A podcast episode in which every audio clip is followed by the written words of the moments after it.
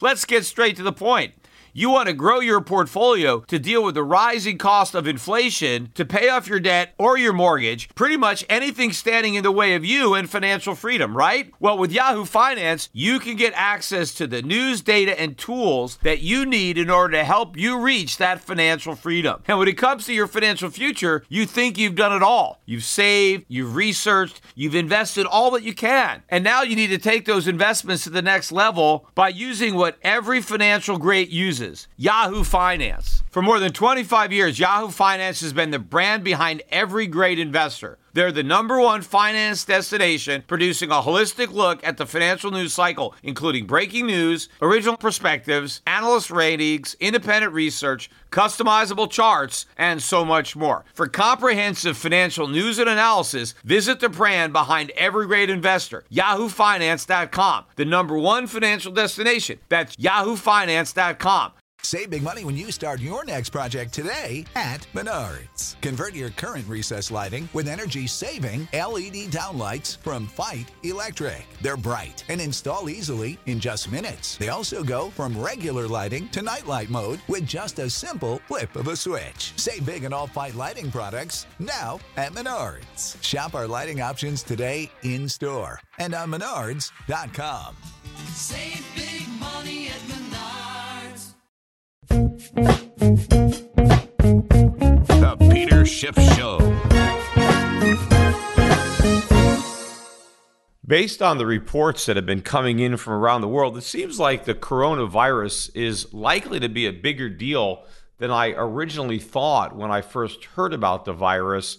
And in fact, when the markets were initially selling off, it was my feeling that the real reason for the sell off was not the coronavirus, that in fact the coronavirus was simply providing an excuse to sell a market that was going to go down anyway once we finally delivered on the news of a phase one trade deal with China. I think the market was primed for a sell off, and we got one. But kind of ironically, as the bad news came out, it actually became good news for the US stock market, and people started buying the US stocks because of the coronavirus, even though they're talking about how this could, you know, impact global GDP and how this could create problems, as far as the market is concerned, this is all good news because all this means more liquidity, central banks easing. And in fact, that is exactly what has already happened, except the new easing is taking place for now outside the United States, particularly in China. But all this new money created by China is flowing into dollars. Uh, the dollar is up about 3%. Dollar index now this year, we're above 99 in the dollar index.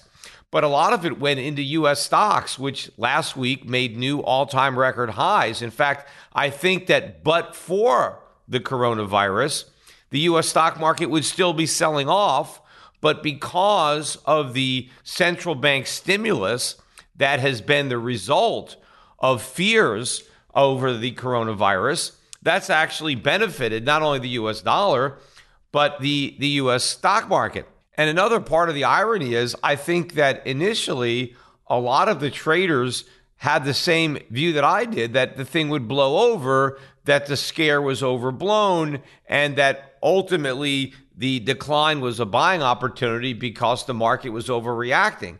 But in reality, it seems like the current threat from the coronavirus is actually larger than a lot of people probably thought when the news first broke. Yet the market has rallied anyway, not because it turned out that there was nothing to worry about, but because there was actually more to worry about than people thought, which brought the central banks into play.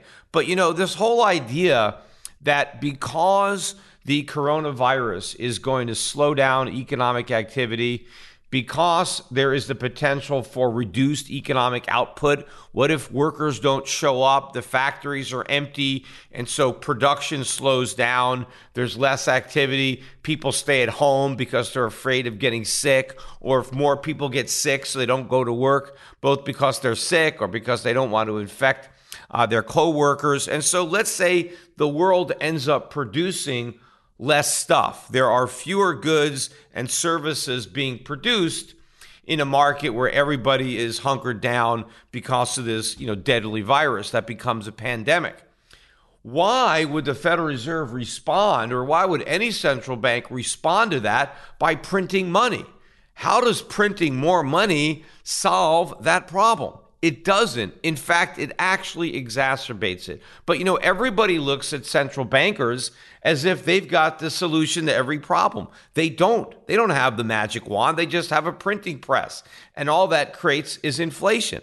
Now, sometimes the illusion that inflation creates can look like a magic wand until the re- illusion wears off.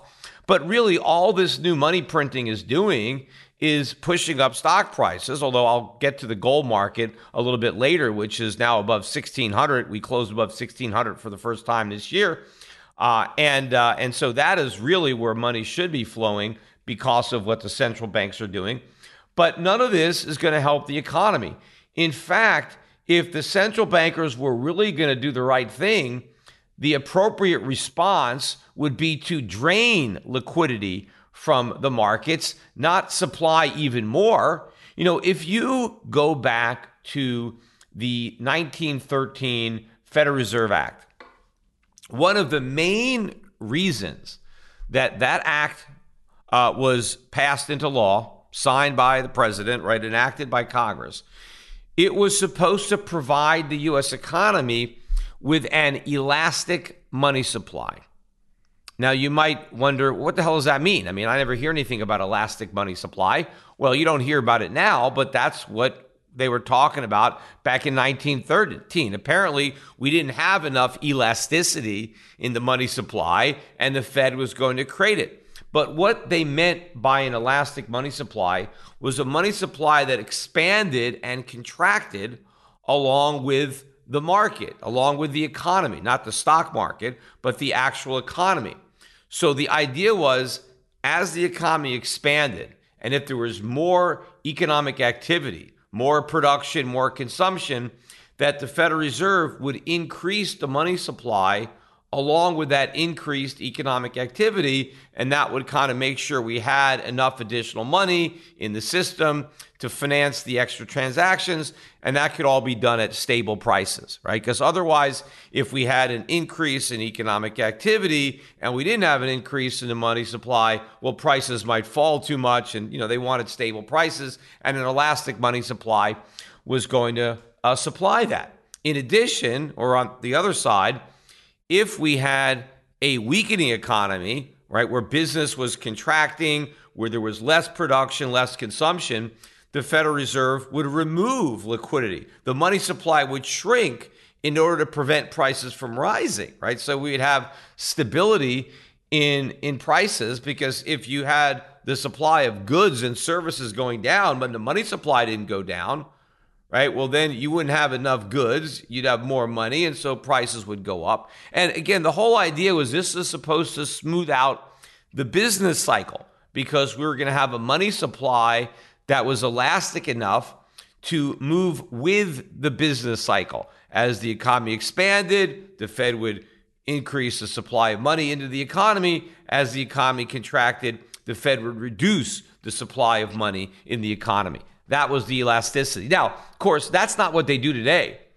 What the Federal Reserve does today is when the economy is supposedly good and expanding, the money supply is expanding. But then when the economy weakens or actually contracts, they actually expand the money supply even further.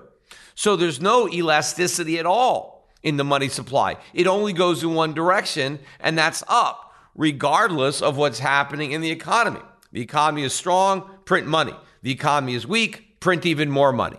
Now, if the people who drafted the Federal Reserve Act, if that's what they claimed the mission was going to be, and if that's how they, you know, presented the Federal Reserve to Congress, it never would have passed. I mean, nobody would have been dumb enough back then to pass something so crazy. A, a permanent increase in the money supply a central bank that was going to be a constant generator of inflation, nobody would have supported that. That would have made the markets far less stable. But that's what they're doing today. And the global central banks are making the same mistake. they're thinking every time there is a problem, the solution is to create more money. Well, you're actually creating a bigger problem by creating money than the one that you're supposedly trying to solve with the creation of money. And the thing is, one of the other reasons that the US stock market is benefiting from this is the idea that even if the coronavirus comes to the United States and affects us, well, that just means the Fed is going to provide even more stimulus, even more QE. And so it's a win win, right? No matter what happens, we're better off, even if we get sick based on the virus. Well, the Fed's cure is going to be good for the stock market. But in the meantime, there's also this idea out there that, well, you know, the US economy is so strong that we're the one economy that can withstand the virus that you know Europe and Asia, you know, they don't have this economic boom that we're experiencing in the United States. And so because we have this booming economy in America, we're going to be the least impacted by the coronavirus. So while the rest of the world is going to be mired in recession because they have weak economies, America is going to be this island of growth. And so money is flowing into the dollar and money is flowing into US stocks. I mean, US stocks were down today, uh, but not much. And globally, I mean, the US stock market is still up. I mean, the rest of the world's stock markets are going down, even in local currencies. But of course, they're down more uh, in terms of US dollars. But the asset that's doing the best is gold, right? Gold now is up 5.5% on the year. We were up another $20 or so today. Gold finished above 1600. This is the first close that we have gotten above 1600 in many, many years, and we are headed much higher. Now, you know, I've been talking about it on this podcast that the the bullishness in gold prices is not showing up in gold stocks. In fact, finally, the GDXJ, which is a junior mining index, which was up about 4% today, is finally positive on the year. It's up maybe a quarter of a percent. The GDX, which is an index of senior gold miners, which was up maybe I think what three and a half percentish, a little bit less or bit today than the juniors. But that index is still slightly down on the year, despite this big jump in the price of gold. And as big as the price gain is in dollars, it's even bigger in euros in yen and other currencies. In fact, the dollar or gold rather is hitting all-time record highs in those countries. I mean, we're still about $300 off the $1,900 peak uh, that we hit in 2011 in dollars, but we are higher today than we were in 2011 in all the other currencies. And in fact, because gold is rising, even in an environment where the dollar is strengthening against other fiat currencies, that shows you that there is an underlying weakness in the dollar that is right now not being reflected in the forex markets, but is it being reflected in the gold markets? Because after all, why are people buying gold more aggressively than they're buying dollars or more aggressively than they're buying US treasuries? Because they know that things are not as good for the dollar or the US economy as everybody likes to believe. And so more people are seeking out refuge, right, in a, in a better safe haven. And, and that is gold. But the, the gold stock investors still don't get this, right? They still are buying into the false narrative of the booming US economy. Everything is great. There's nothing to worry about. And so they're not buying gold stocks. Now, at some point, there's going to be an aggressive move in the gold stocks. They did close very nice today. There were many individual stocks up six, seven, eight, nine, 10% or more. Uh, and there were some very nice closes. I do have a feeling that we could see an explosive move up in the price of gold any day. I mean, so far it's been a very orderly, slow march higher. We haven't had a big $50 up day or more than that. That's coming.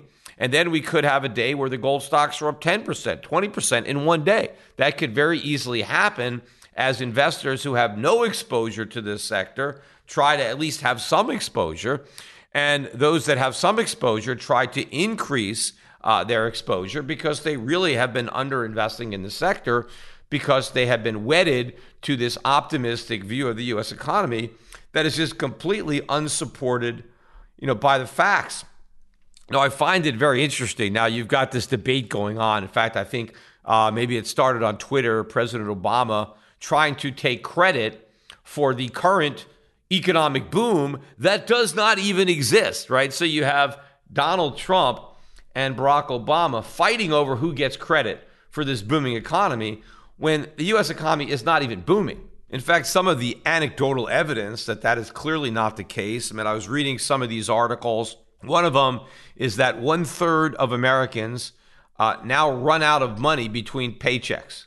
So not only we have all these Americans living paycheck to paycheck, you've got Americans that can't live paycheck to paycheck because their paycheck doesn't give them enough income to make it to the next paycheck. They're running short, which I thought is a startling percentage. Also on rent. This is kind of a shocker, but better than 25% of American households are spending half their income or more on their rent. I mean, how do you live if half your income just goes for rent? I mean, what about everything else? You know, there was an old adage, kind of like a rule of thumb, that your rent should be one week's pay, which was basically a little less than a quarter of your income. And you know, when that old adage was first, uh, you know, invented, nobody paid income taxes, right? Because there was nothing taken out of your pay. Your take-home pay was the same as your pay. But today, a lot of people take home a lot less uh, than what they earn. So if you're saying you're spending half your income on rent, I mean, I'm wondering if they're even counting what they're paying on taxes. Is it, is it half their pre-tax or their post-tax income? I mean, obviously if it's half their pre tax income, it's even worse because that means they have very little money left over uh, for the rest of their expenses. But the fact that so many people have to work so hard and devote so much of their incomes just to paying their rent, that shows you how weak the economy is. Now, reading another article, subprime auto loan delinquencies are now at an all time record high. So the delinquencies in these auto loans are higher now than they were at the worst part of the Great Recession. So, you know, riddle me that, Batman.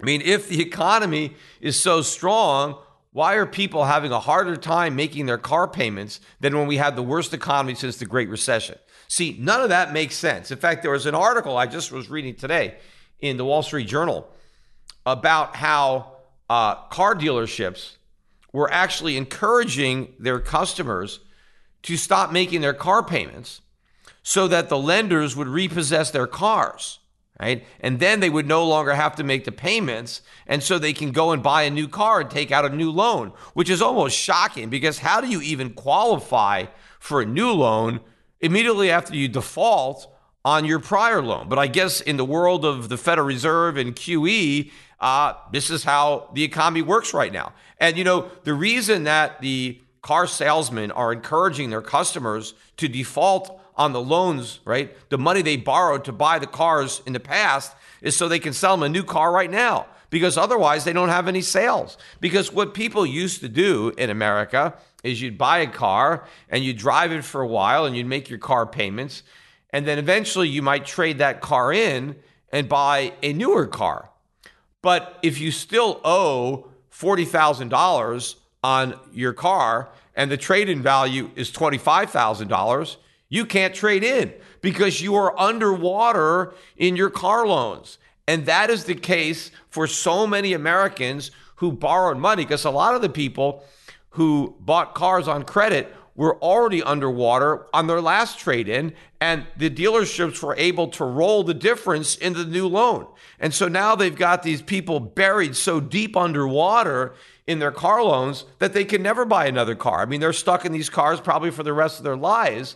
So the only way the car dealership can generate another sale from one of these customers is to say, hey, default on that loan, right? Get all of your debt wiped out, and then we'll start all over again. You can buy a brand new car, uh, and I'll get you a new loan, right? Now, this is what is going on in the U.S. economy. Does this sound like a booming economy? Where the way you generate car sales is to default on the car loans that you can't afford. No, this is a bubble. Right? Nobody should be fighting over who gets credit for this bubble. We should be determining who is at fault, who gets the blame for the bubble? Is it Bush? I mean, is it Obama? Is it Trump? Or is it the Federal Reserve, right? I mean, the Federal Reserve, I think, is the, the principal bad actor and should get the lion's share of the blame. But you know what? When the bubble pops, uh, the voters are going to blame whoever's in charge at the time it popped. That's for sure. So, because Trump has claimed all the credit for what is in fact a bubble and not a boom, when the bubble goes pop and it busts, he's going to get all the blame. And so will the Republicans, and so will capitalists. And, you know, it doesn't really matter if it busts before or after this election, he's still going to get the blame. I mean, maybe the only chance Trump has of not getting the blame is if the economy doesn't fall apart by November, but Sanders wins. He becomes the next president, and then everything implodes because they're already setting that up. I mean, you hear a lot of these pundits talking now, and they're saying that if Sanders becomes president, the market's going to crash, the economy is going to crash. So that would actually not be a bad outcome to have everything kind of hold together and then Sanders be the fall guy instead of Trump, right? I mean, that would uh, actually be ideal because then we'd have to just get through four years. Of course, Sanders has been saying all along that we don't have a good economy, it's all BS. So he may be able to say, aha, this just proves it. So you're not going to blame this nonsense on me. This was a bubble, and I'm, you know, you're not going to make me the scapegoat uh, for your bubble. But I think that he's still going to be able to get, you know, a big chunk of his agenda, if not all of his agenda, he won't be able to get. Uh, but I think that the public is going to be ready for a socialist solution to what will be perceived as a free market problem. But, you know, right now, nobody is worried about this. In fact, I saw some guy on uh, on CNBC today, and he was talking about how, you know, the race is probably going to come down to Trump versus Bloomberg, and Bloomberg is now, you know, the second uh, favorite person to win. I think if you look at the betting odds on PredictIt, Bernie Sanders is almost 50 50. I think he's like 46 cents to win the Democratic nomination. But uh, Bloomberg is not too far behind. I think he's about 34, 35 cents last I looked.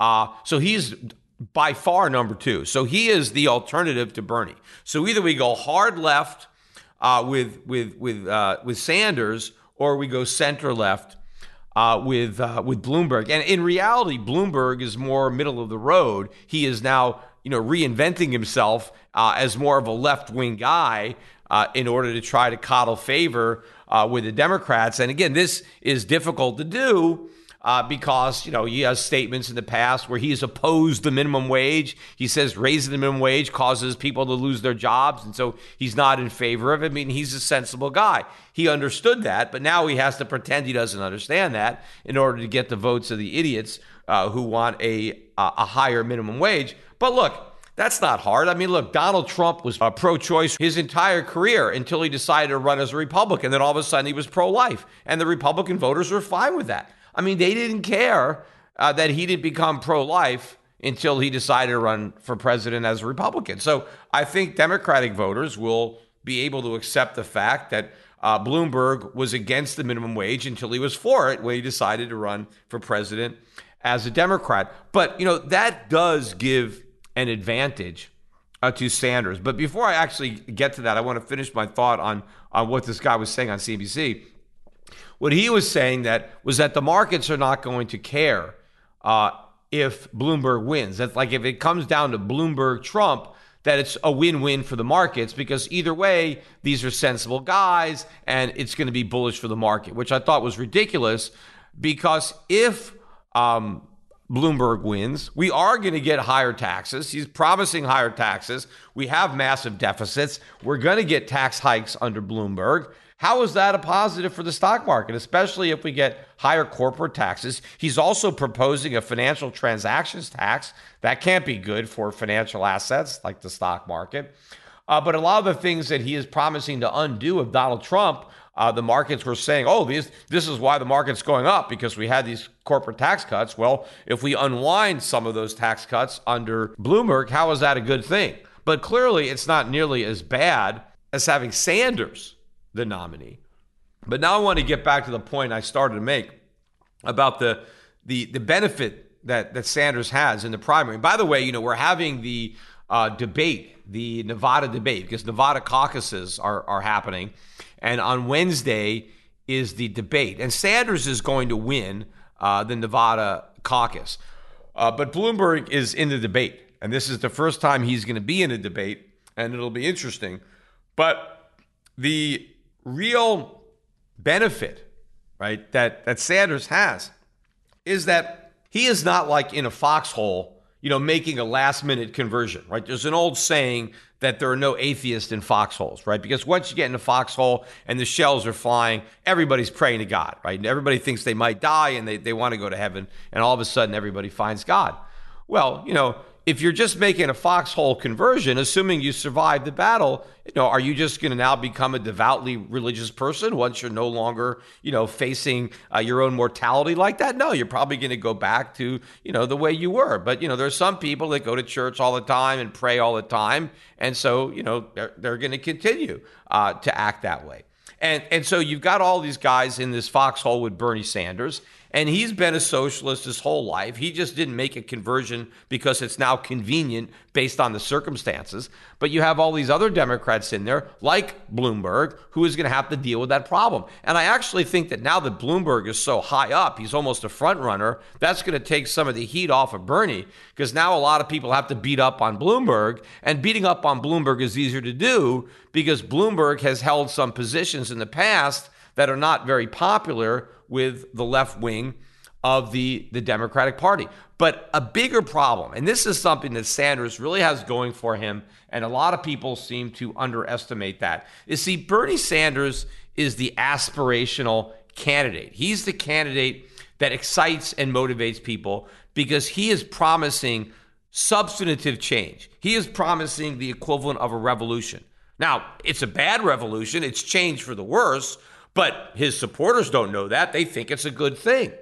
And if you look at uh, Bernie Sanders' opponents in the Democratic Party, the ones that are supposedly, you know, in the center, the more sensible, Klobuchar, uh, Biden, uh, Buttigieg, right? These guys are not saying, hey, what Sanders wants to do is nuts. Socialism is bad. These policies are terrible, right? All these policies that he's advocating would hurt the economy and would hurt the very people that Sanders wants to help. That's not what they're saying. What they're saying is, we all agree with Bernie. Bernie wants to do all this great stuff, and we all agree it would be great if we could do it. The problem is, it's unrealistic to think that we can achieve that.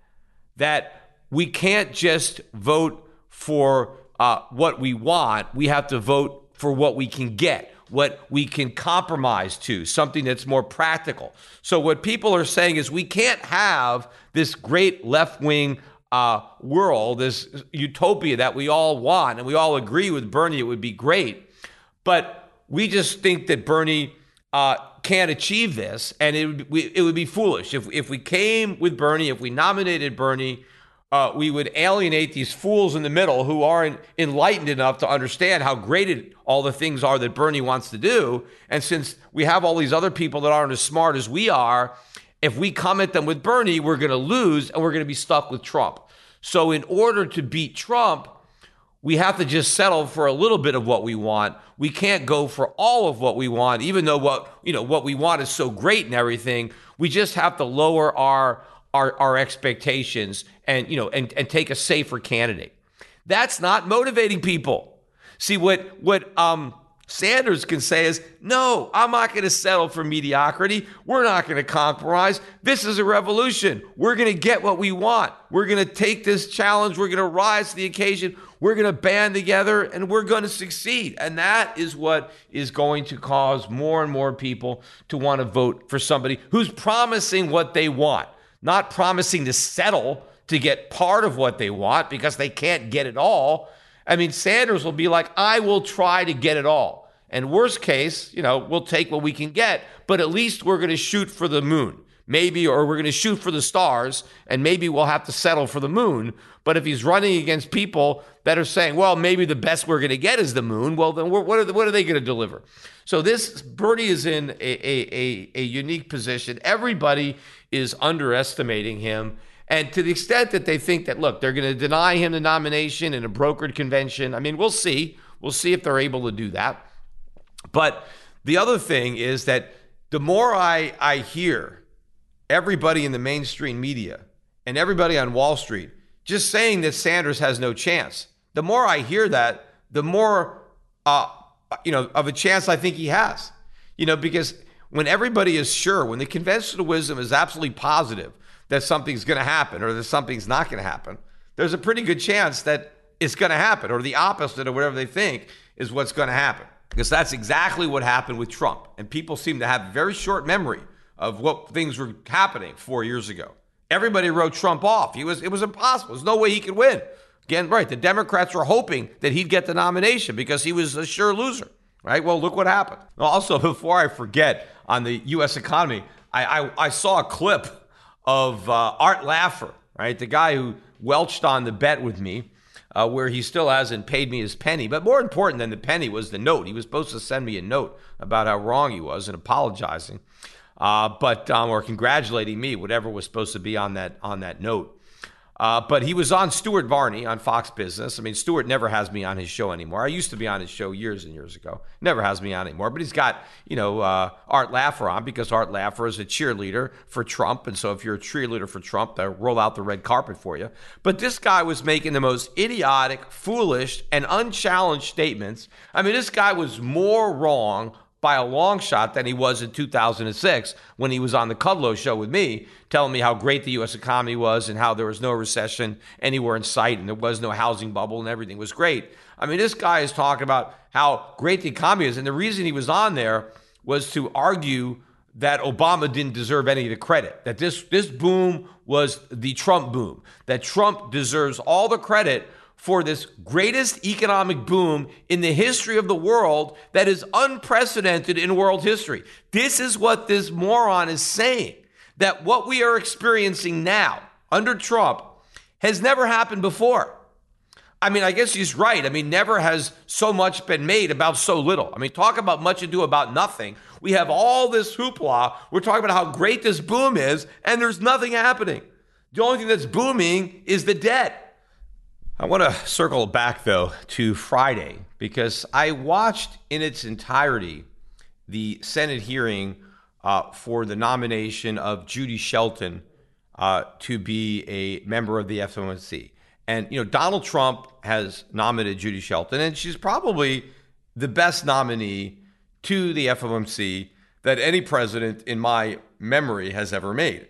At least that's what I thought until I heard her testimony. But before that, based on you know what she had written and what she had said, I thought that she had the best understanding of money and monetary policy and of the Fed and an understanding of monetary history and economics. And so her perspective is uh, you know badly lacking and and and and surely needed on the FOMC. So you know Trump definitely did the right thing by uh, nominating her. But I, I think the main reason that Trump nominated her is not because he actually wants her to be confirmed. I don't think Trump gives a damn whether she's confirmed or not. I think it was another another political move, right? In order for him to throw some red meat to a portion of his base that likes Shelton, like me, right? So because if you're a hard money, gold bug type guy, anti-Fed, you would have liked the old Judy Shelton.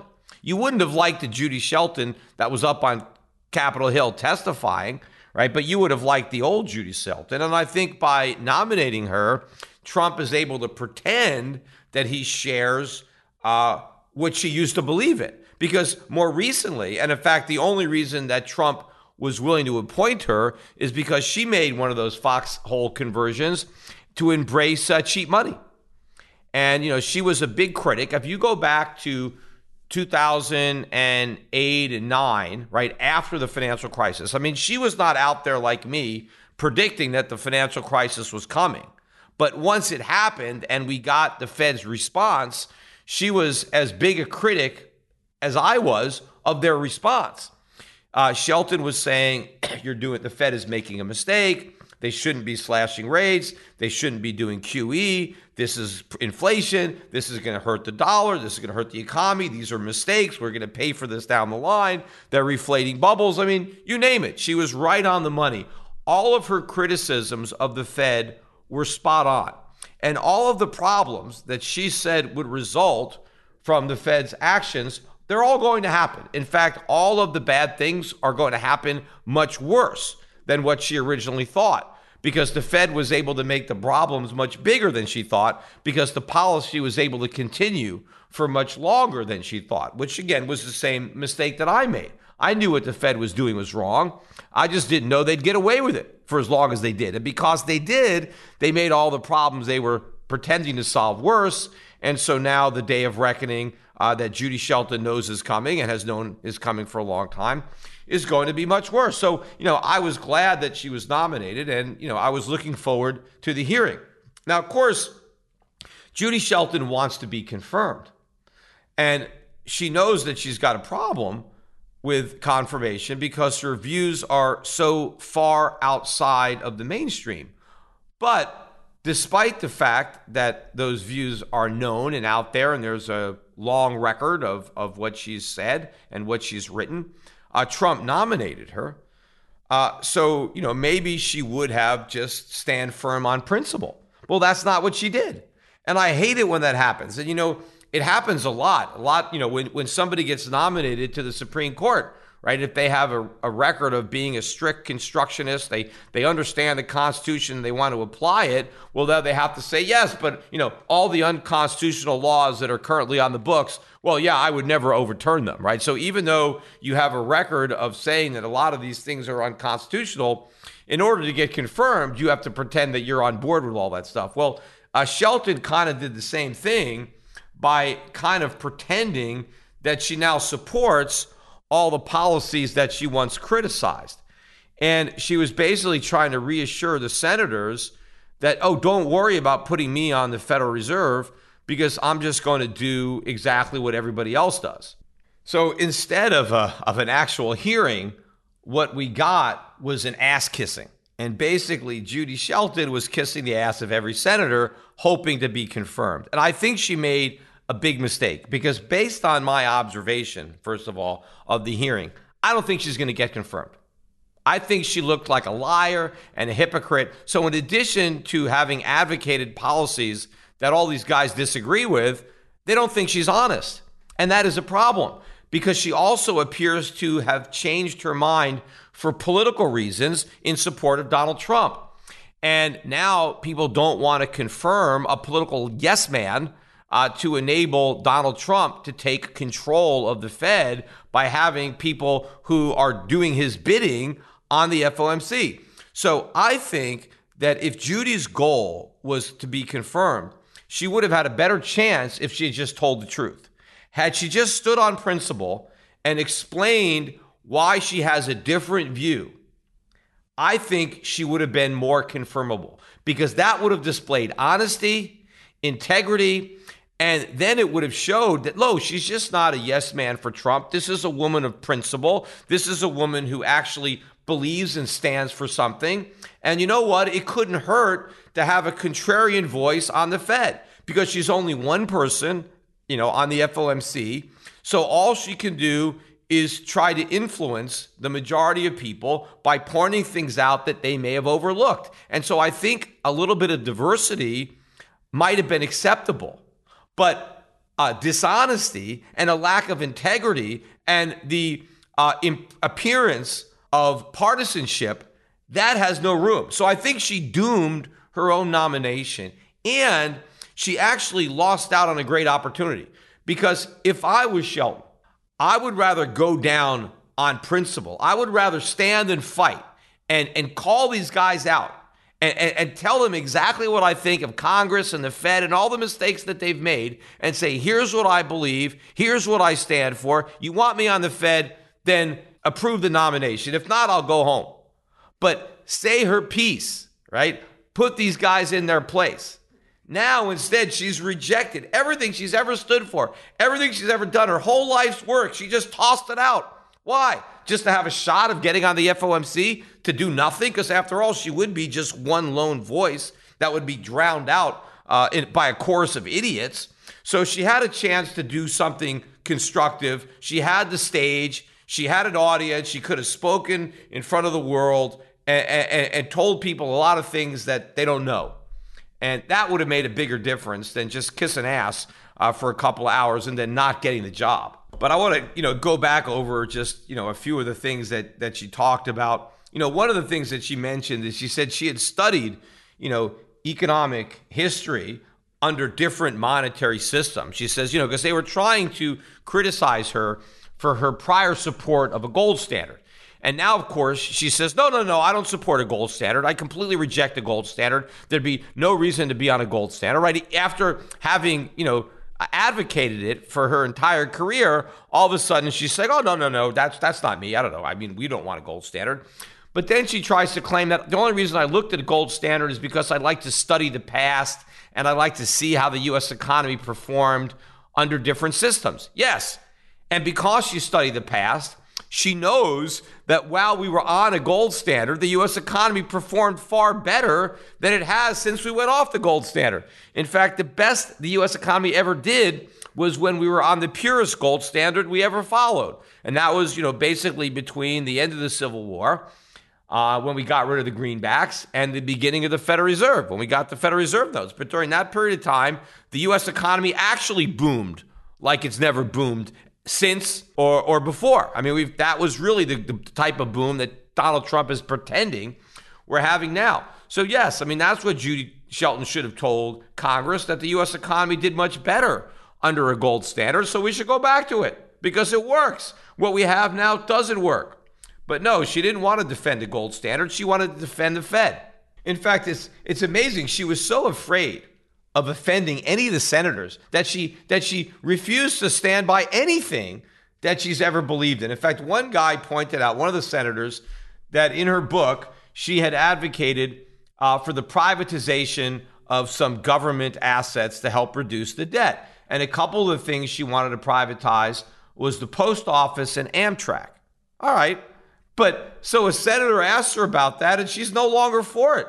I mean, what's wrong with privatizing Amtrak? It's a disaster. It's a money losing business. Why can't she defend capitalism? Yes, I think it would be a good idea to privatize Amtrak. I think it would be a good idea to privatize the post. No, no, no. She had to defend the post office now. She has to defend Amtrak.